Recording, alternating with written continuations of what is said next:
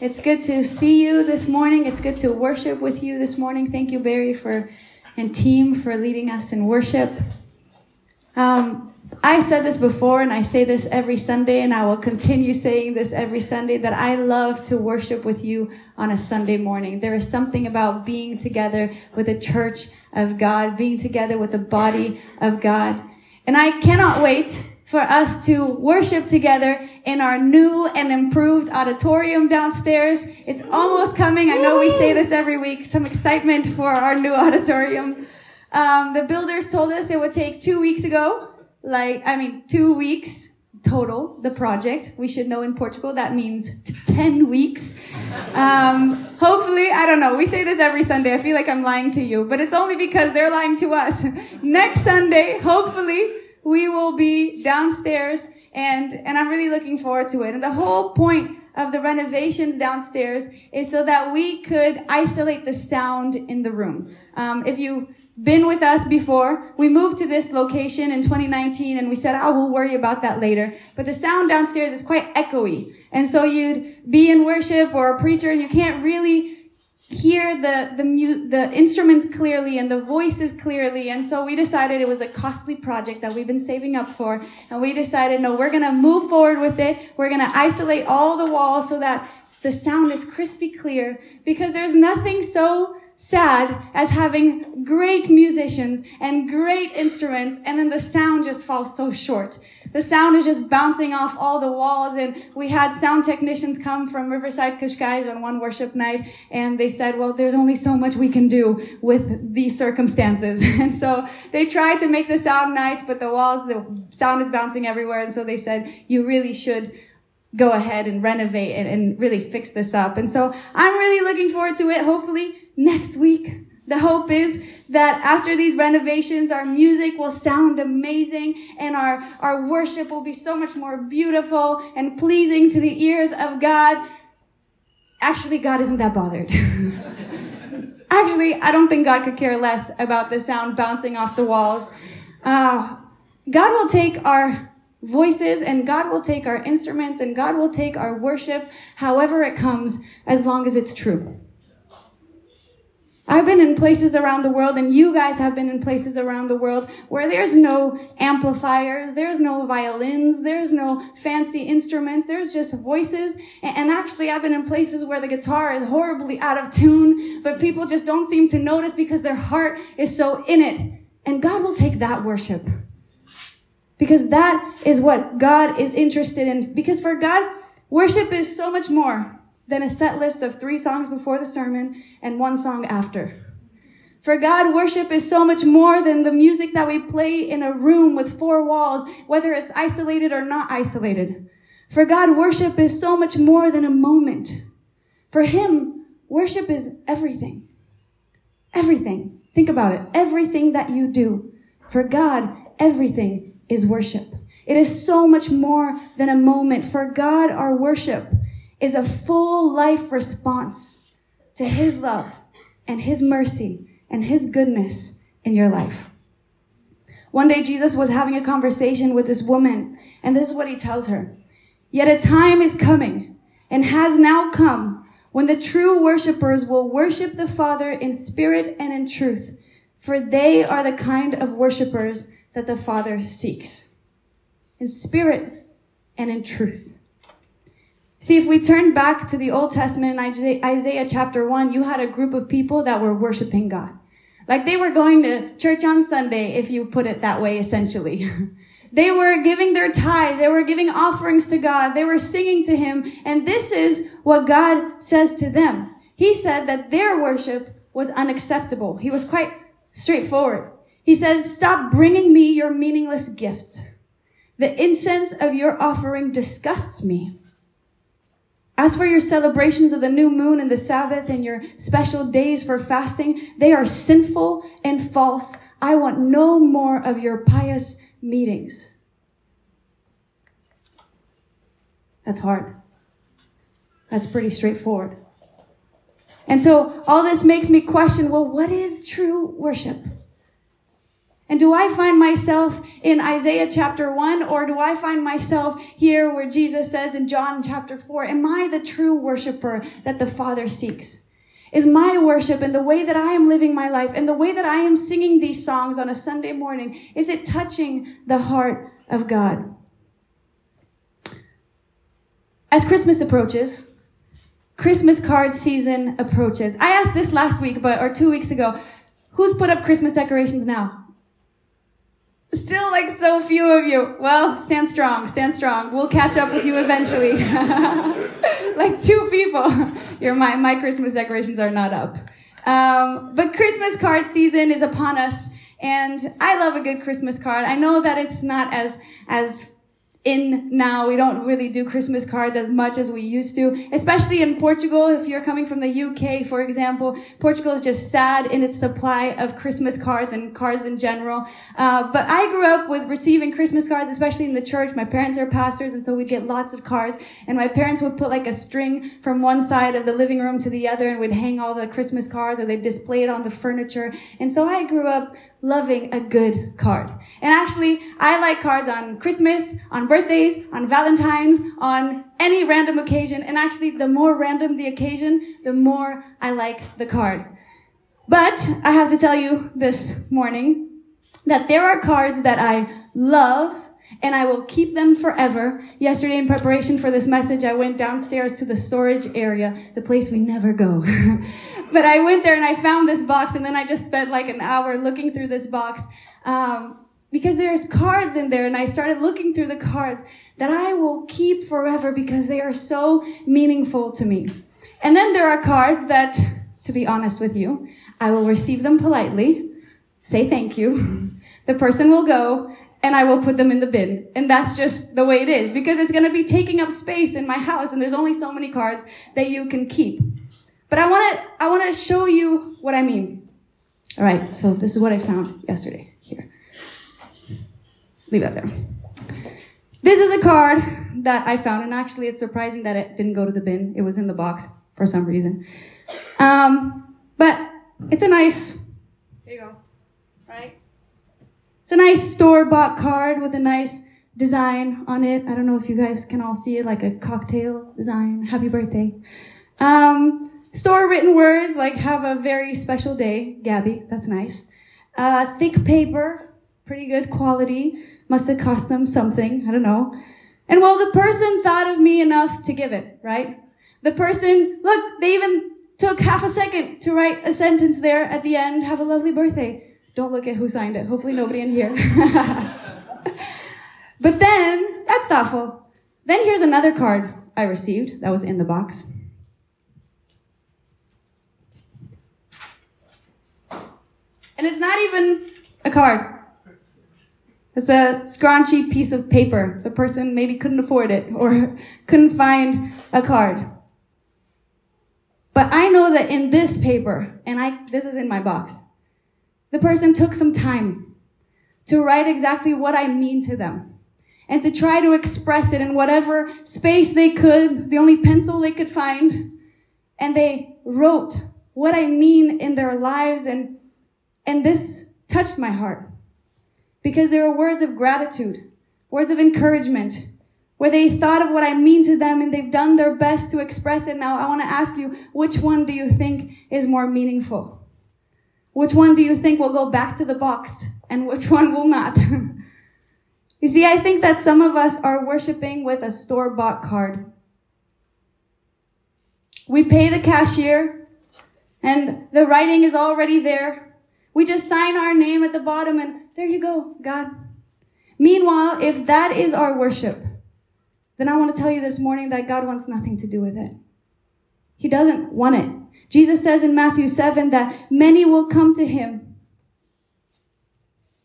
one day and they will say, Well, Jesus, we, sorry, this is, they'll say, We performed miracles, we prophesied. We, we went to church on Sunday. We, we drove out demons. We went through the motions. We checked the boxes. And I wrote my name at the bottom of the card. I read the, the, the lyrics on the screen and then I just, I signed my name and God, and he will reply, I never knew you. Get away from me, you who break God's laws. Jesus wants the handwritten letter. Where maybe you couldn't even find or afford the store bought card, but you poured your heart out to him on a piece of paper that you could find. With all of your bad grammar, with all of your misspellings, with all of your questionable handwriting, where you started writing with a, with a black pen and halfway through the card, it runs out and you have to change to blue. I hate when that happens. But God wants that card. Because it's yours and because it's true. He wants that worship, the one where you bring your whole life to Him. Imperfect as you are, but you tell Him how much He means to you. When you come to church and you don't just sing the words on the screen and write your name at the bottom, but you really pour out what He means to you. You really express all that He has done in your life. Because He is so worthy. Your worship is not a Sunday event, it is a lifelong response. Maybe it doesn't look that pretty to other people. Maybe this doesn't look that pretty to you, but it means so much to the heart of God because it's true. We're going to look to chapter 7 of Luke this morning, where we find a woman that responds to Jesus in a way that should teach us and inspire us. And I'm going to ask Viv, will you read the scripture for us this morning?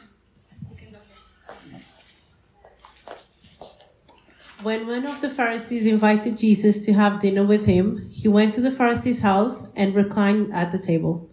A woman in that town who lived a sinful life learned that Jesus was eating at the Pharisee's house. So she came there with an, with an alabaster jar of perfume. As she stood behind him at his feet weeping, she began to wet his feet with her tears. Then she wiped them with her hair, kissed them, and poured perfume on them. When the Pharisee who had invited him saw this, he said to himself, If this man were a prophet, he would know who is touching him and what kind of a woman she is, and that, and that, that she is a sinner. Jesus answered him, Simon, I have something to tell you. Tell me, teacher, he said. Two people owed money to a certain moneylender. One owed him 500 denarii and the other 50. Neither of them had the money to pay him back, so he forgave the debts of both. Now which of them will love him more? Simon replied, I suppose the one who had the bigger debt forgiven. You have judged correctly, Jesus said. Then he turned toward the woman and said to Simon, Do you see this woman? I came into your house. You did not give me any water for my feet, but she wet my feet with her tears and wiped them with her hair. You did not give me a kiss, but this woman, from the time I entered, has not stopped kissing my feet. You did not put oil on my head, but she has poured perfume on my feet. Therefore I tell you, her many sins have been forgiven, as her great love has shown. But whoever has been forgiven little loves little. Then Jesus said to her, Your sins are forgiven. The other guests began to say among themselves, Who is this who even forgives sins? Jesus said to the woman, Your faith has saved you. Go in peace. Thanks, Viv. So the scene is set.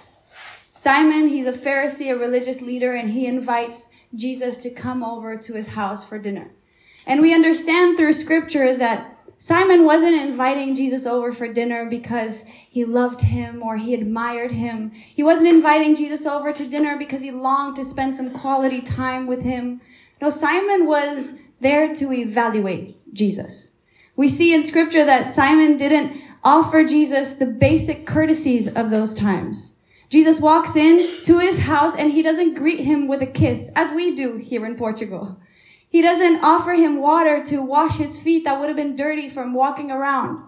He doesn't pour perfume on his head as was custom in that time. No, Simon is there to evaluate Jesus, to, to consider his words. He was filled with skepticism and self-righteousness. And so as they're reclining at this table, we understand that all of a sudden as they're talking and he's looking at Jesus and, and trying to analyze the things that Jesus is saying, that all of a sudden in walks a woman that had lived a sinful life.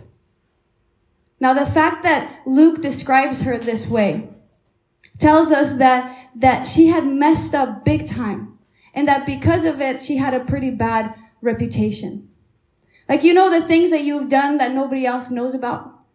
The things that you've done that you hope nobody else ever knows about? Well, everybody knew about this woman. Everybody knew what she had done. We don't really know exactly what the sin was. It was probably of a sexual nature. But what we do know is that she was completely exposed. And what we understand by the, the context is that this isn't the first time she sees Jesus. This isn't the first time she encounters him. We understand that probably she had heard Jesus preach before about repentance and forgiveness of sins. She'd maybe heard him on the Sermon on the Mount or, or, or heard that he dines and he hangs out with tax collectors and people who are corrupt and sinners. She'd maybe heard him say that, that he has come for those that are sick and not for the healthy and something that had died a long time ago in her. This hope that was far, far gone as people thought she was a lost cause and there's no, there's no way for this woman. They'd shunned her. They rejected her. And as she hears the words of Jesus, something began to reignite in her this hope that maybe I can be forgiven. And so she hears that Jesus is at Simon's house and a place that she would not have been welcome. This is not a place that people would have wanted her to be. They knew who she was. And yet she hears, no, Jesus is going to be at Simon's house. I don't, I don't care. I just need to be where he is. And we know that she came prepared because she came with a jar of perfume. And maybe she had a whole speech ready. I can imagine her just, just preparing what she's going to say if she meets Jesus. What, what am I going to say to him? To tell him just how much Jesus means to her and how much she wants what he is offering. This mercy and this goodness and this righteousness, this forgiveness of sins. And so she comes to the Pharisee's house. And in verse 38, as she draws close to Jesus, ready to, to do what she's come for, ready to say what she's prepared, the Bible says that she loses all of her words and she just starts weeping. She just starts crying. Have you ever met someone that you admire? so much like a celebrity or just someone who's had a really big impact in your life where, where you're standing all of a sudden in their presence and you don't really know what to say because of how much they represent in your life. Well, this woman, she finds herself in the presence of her Savior. And her only response to the magnitude of God's love for her is to cry. And the tears were so many that she begins to wash his feet that were probably still dirty from the outside and she just wants to kiss him. And, and, and she lets down her hair and she starts to dry his feet. And next thing she pours this expensive perfume and anoints his feet. And jesus says her sins have been forgiven.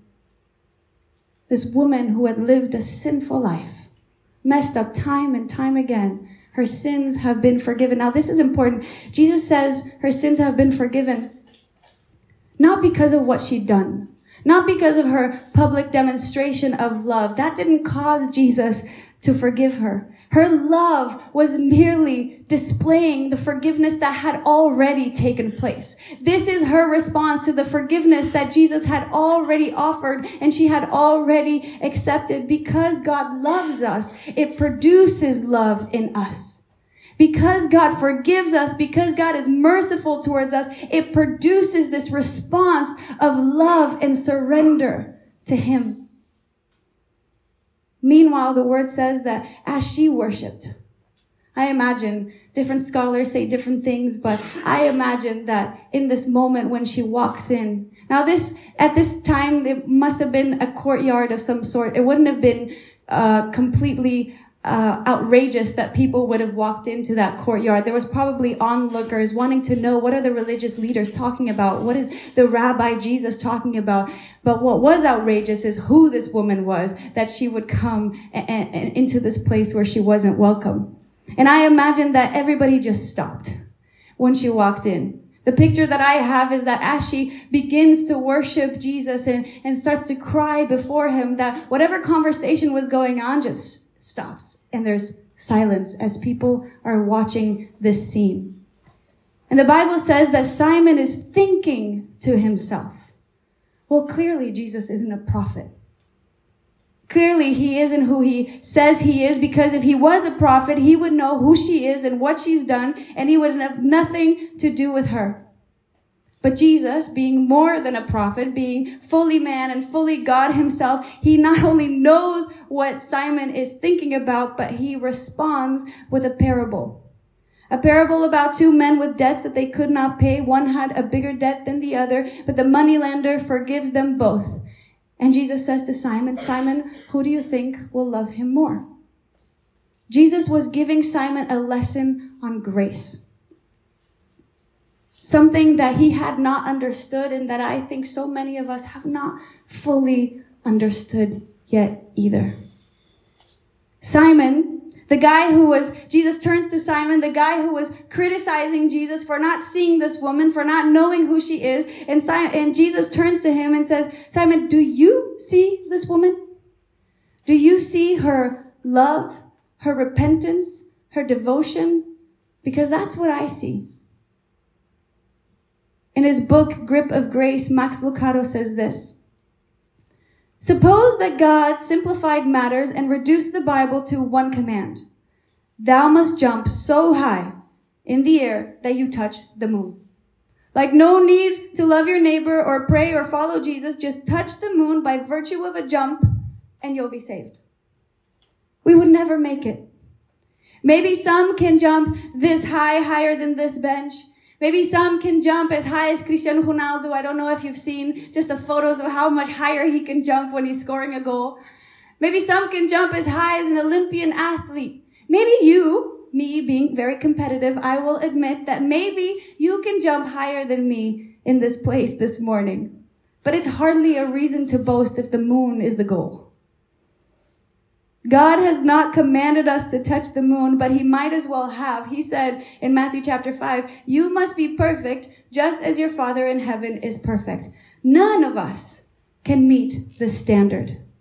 We all fall so short.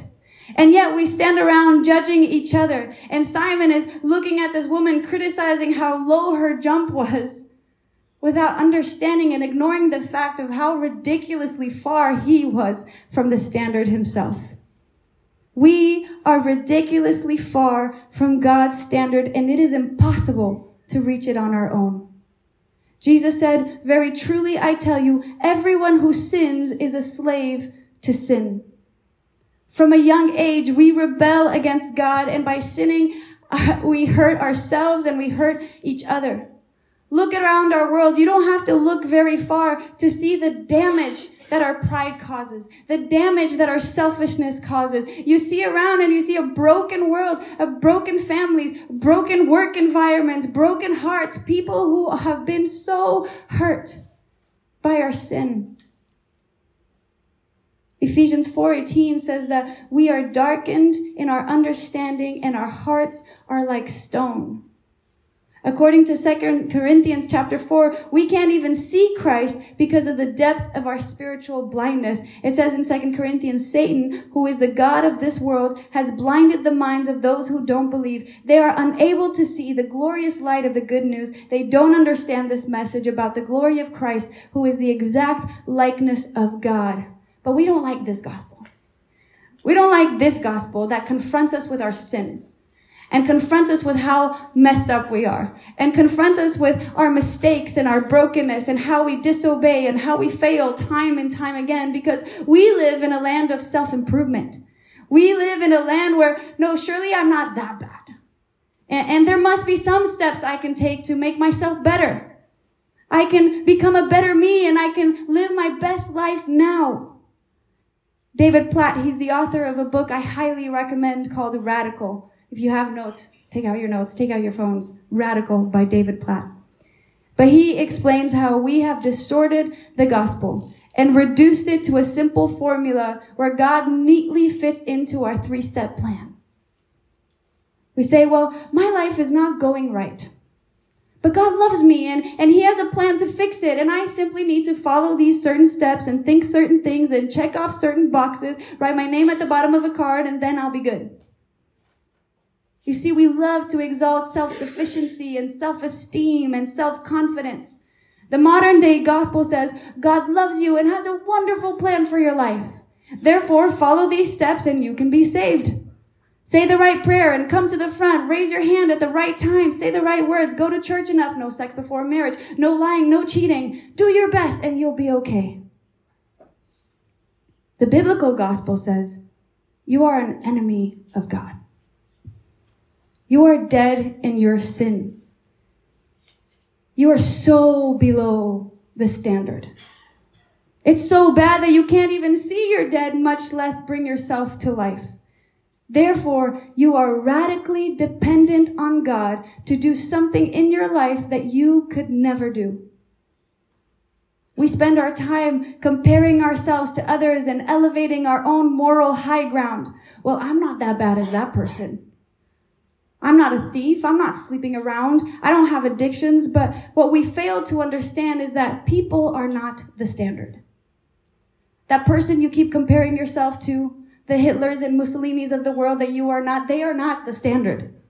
Even the greatest person in your life that you just think they're such a cool, good person, they are not the standard. God is the standard. And you say, well, Gabby, I'm not God. I'm not perfect. That's precisely the point. And he, he is perfect. And he hates evil.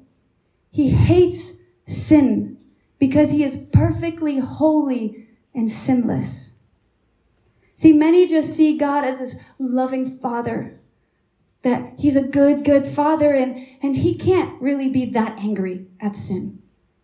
How angry can, how angry can he be at our evil?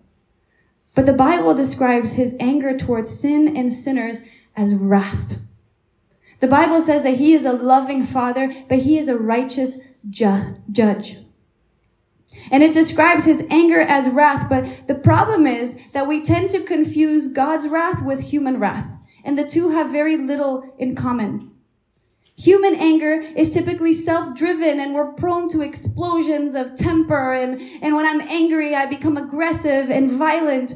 And I'm usually, I get angry because I've been overlooked or neglected or cheated somehow. But God doesn't get angry because he doesn't get his way. He gets angry because disobedience always results in self-destruction.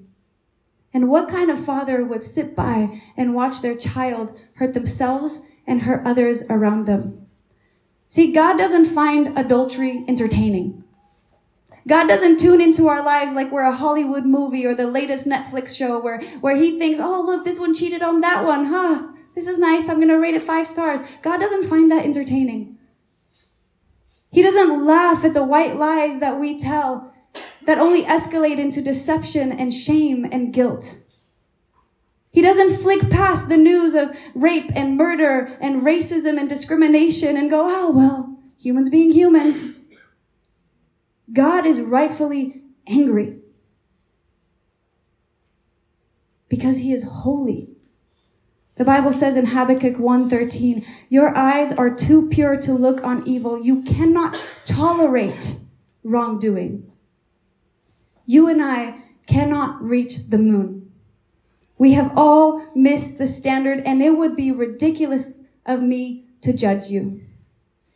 There is nothing that you can do to come to Him. We cannot manufacture salvation. We can't program it. We can't produce it. We can't even initiate it. No man who is a slave can set himself free. No woman who is blind can give herself sight.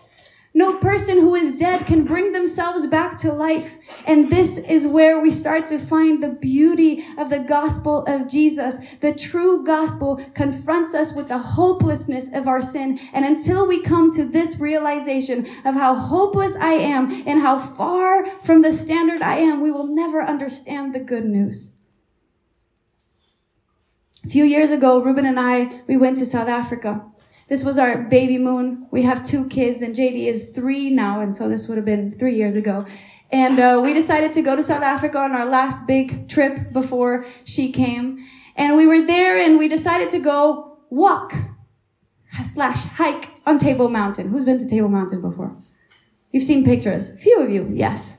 And so we decided, I'm pregnant. I was four to five months pregnant at this time. And so we decided we're not going to go up. We're just going to go around and see the views are absolutely stunning. And so as we were walking, uh, we saw this path that went up.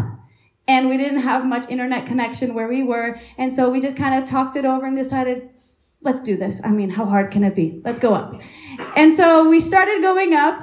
Uh, but little did we know that this was one of the hardest hiking paths to reach the top of Table Mountain. We quickly came to realize that in the experience of it.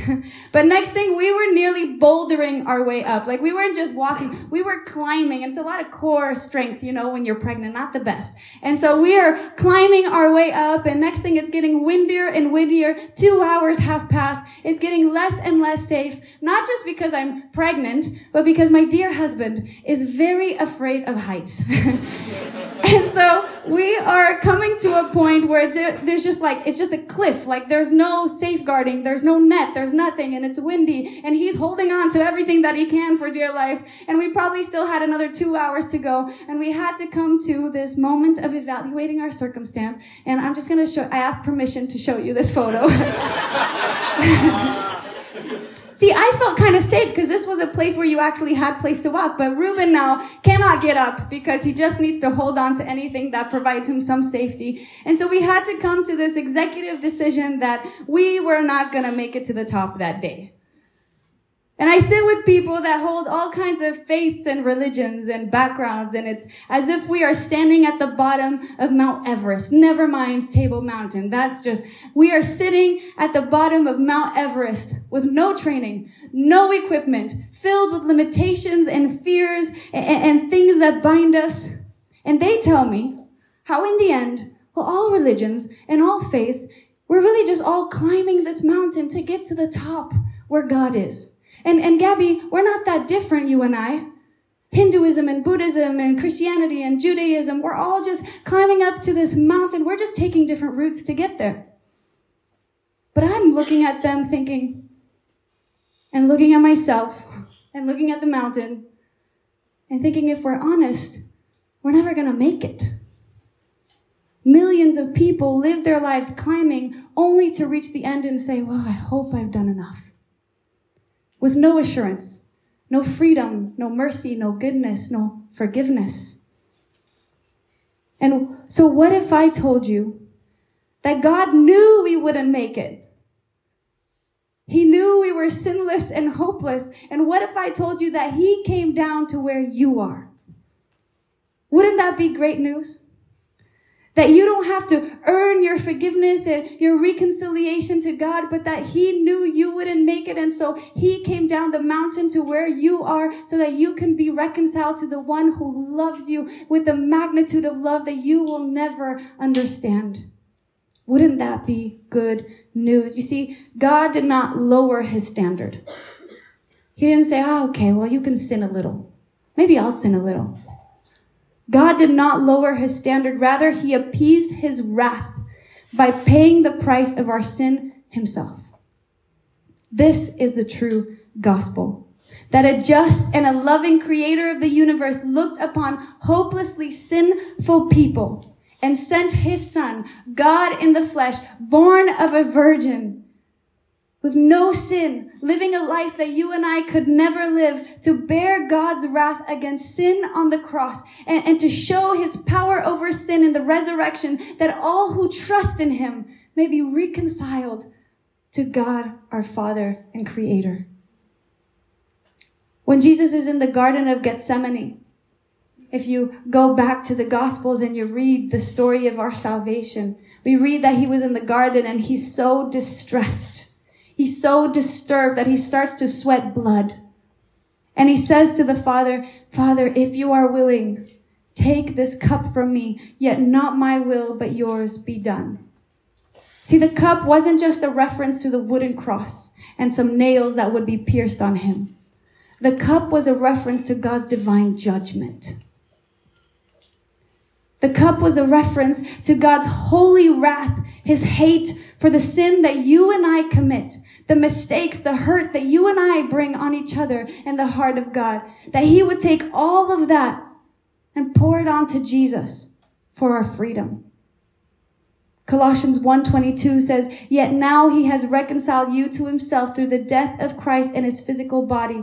As a result, he has brought you into his own presence, and you are holy and blameless as you stand before him without a single fault."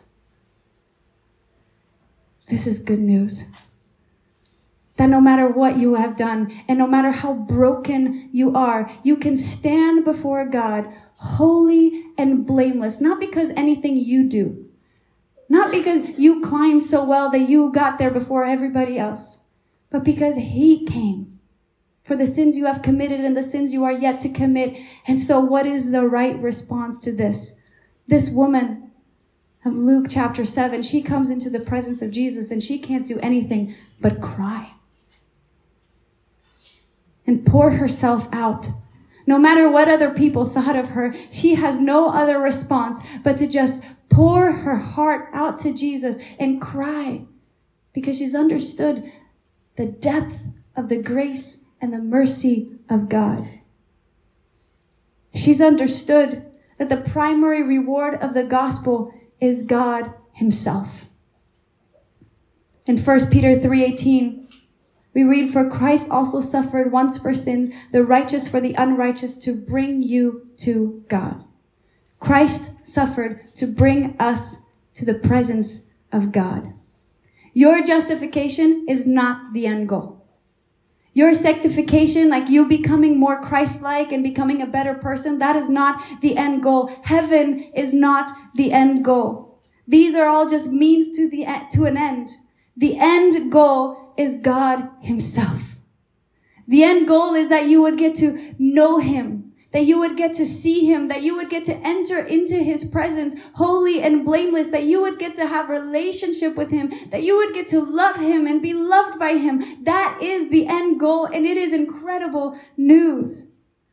God has made a way where there was no way. That I was blind and now I see that I was dead, but now I am alive. He has forgiven me and he has set me free. What is the appropriate response to this amazing God? It is everything.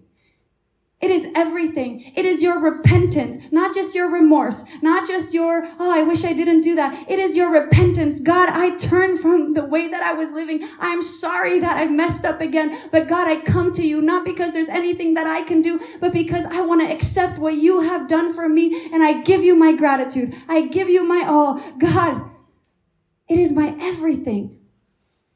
And I, I want to see a church that worships this way that when we have the opportunity to sing to God, we don't take that for granted. We don't just give God this store bought card. I don't want a church that looks good but means nothing.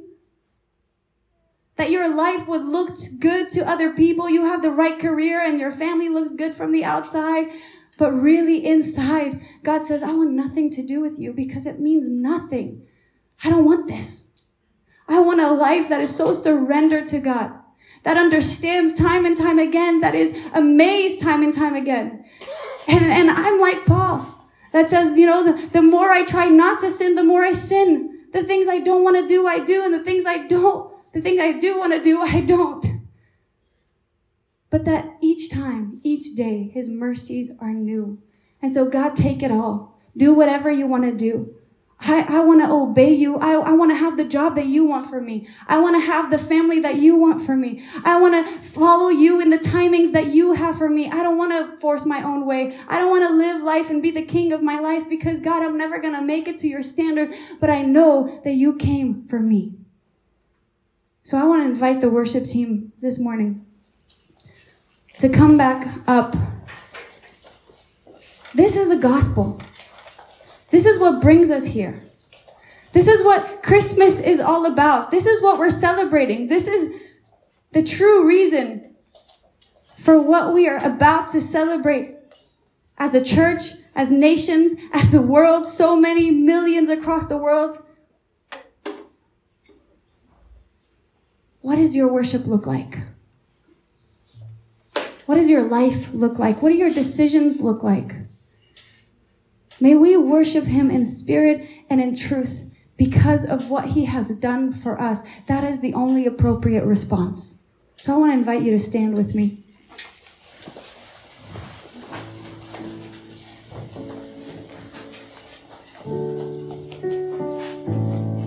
God, we want to come to you, broken as we are, knowing that we are sinful and knowing that what we have to bring you is so insufficient, but God, we give it all. We give you our worship, we give you our lives. Because you gave it all for us. Holy Spirit, I pray that you will reveal this into our souls, that we will understand the depth of your love like never before. That we will understand the depth of your mercy and your grace like never before. We are undeserving, and yet you love us. And yet you welcome us with open arms. You have forgiven our debts. And God, we want to love you for it. Will our worship this morning and always be pleasing to your heart? May it be true. In Jesus' name I pray. Amen.